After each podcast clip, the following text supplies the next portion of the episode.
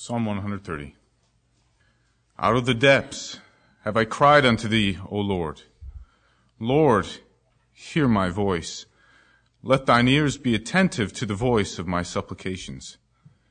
If thou, Lord, shouldest mark iniquities, O Lord, who shall stand? Right. But there is forgiveness with thee, that thou mayest be feared. Amen. I wait for the Lord, my soul doth wait, and in his word do I hope. Amen. My soul waiteth for the Lord more than they that watch for the morning. I say more than they that watch for the morning. Right. Let Israel hope in the Lord, for with the Lord there is mercy, and with him is plenteous redemption. Amen. And he shall redeem Israel from all his iniquities. Amen. Out of the depths have I cried unto thee, O Lord. The psalmist here is in the depths. That could be the depths of distress, trials, tribulations, problems, the depths of sin. What depths do you have? What what troubles do you have in your life? What did the psalmist do in his troubles? He cried unto the Lord. He didn't ask the Lord. He didn't pray to the Lord. He cried unto the Lord, a fervent expectation, a fervent imploring of the Lord. Yes. Right. How do you go to the Lord in your troubles? Do you ask Him once? Do you say a quick little prayer? Do you not even voice it? Or do you implore Him? Do you cry unto Him? Lord help us. And the psalmist here cries unto the Lord. Another question for you. In your troubles, who do you go to? Yes. Who do you turn to? Do you turn to your family? Do you turn to your friends? Do you turn to your money? Do you turn to your things? Or do you turn to the Lord? Lord, hear my voice. Let thine ears be attentive to the voice of my supplications. Verse 2 sounds like he's already asked before. It sounds like the psalmist has been asking this for multiple times, but he hasn't been heard yet. Do you quit when you aren't heard the first time of the Lord? Do you faint? Or do you pray without ceasing? Do you continually ask Him? You know, the Lord taught a parable that men ought always to pray and not to faint. He wants to, He wants to hear us. He says, Lord, hear my voice. Do you voice your prayer to Him? Do you voice it to others? Verse 3 If thou, Lord, shouldest mark iniquities, O Lord, who shall stand? This rhetorical question has an obvious answer.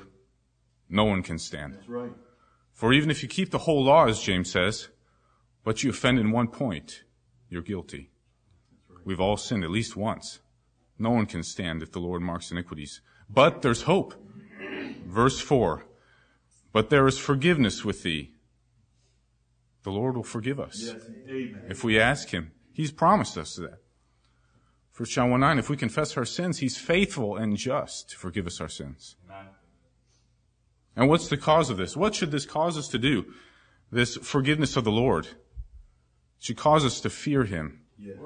To reverence Him, to honor Him, to exalt Him. Yes. Verse 5. I wait for the Lord.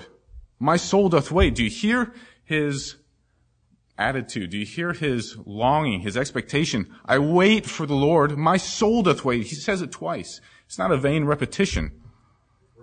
He's earnestly desiring the Lord. Do you hunger and, and, and thirst after righteousness? It, is your soul dry when, when the Lord is away from you? You can hear it in David's voice or the psalmist's voice. I wait for the Lord. My soul doth wait. And in his word do I hope. Do you hope in his word? Romans 15 says, whatsoever things were written aforetime were written for our, our, that we through knowledge of the scriptures might have hope. Those things that were written before were written, the Bible was written so that we could place our hope in the more sure word. What have you built your life upon? Have you built it upon the things of this world? Have you built it upon sand that when the rains descend and the floods come, it'll wash away? Or are you solidly grounded in the word of the Lord? Verse 6. Again, going back to the waiting for the Lord. My soul waiteth for the Lord more than they that watch for the morning. I say more than they that watch for the morning. Yes. Amen. Imagine a guard watching the city at nighttime. You can only see a little ways off into the distance past, past the wall. Imagine the fear and intrepidation that he would have just waiting for the sun to come up so he could see if the enemy's out there. Right. Amen. Do you wait that much on the Lord? Do you desire him to come to you as much as that guard desires the sun to come up so he can see whether or not he's going to be safe? The psalmist did.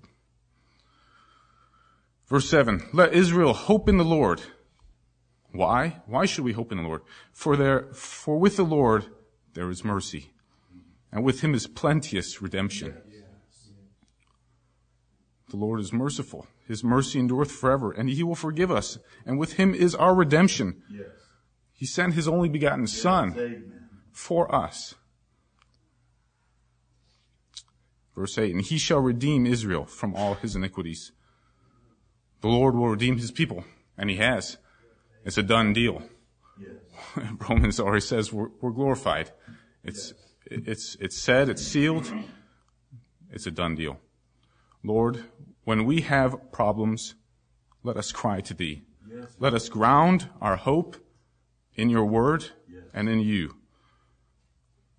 When you forgive us, let us turn to thee and fear thee and reverence him, for he's worthy of it. Amen. Right. Lord be praised.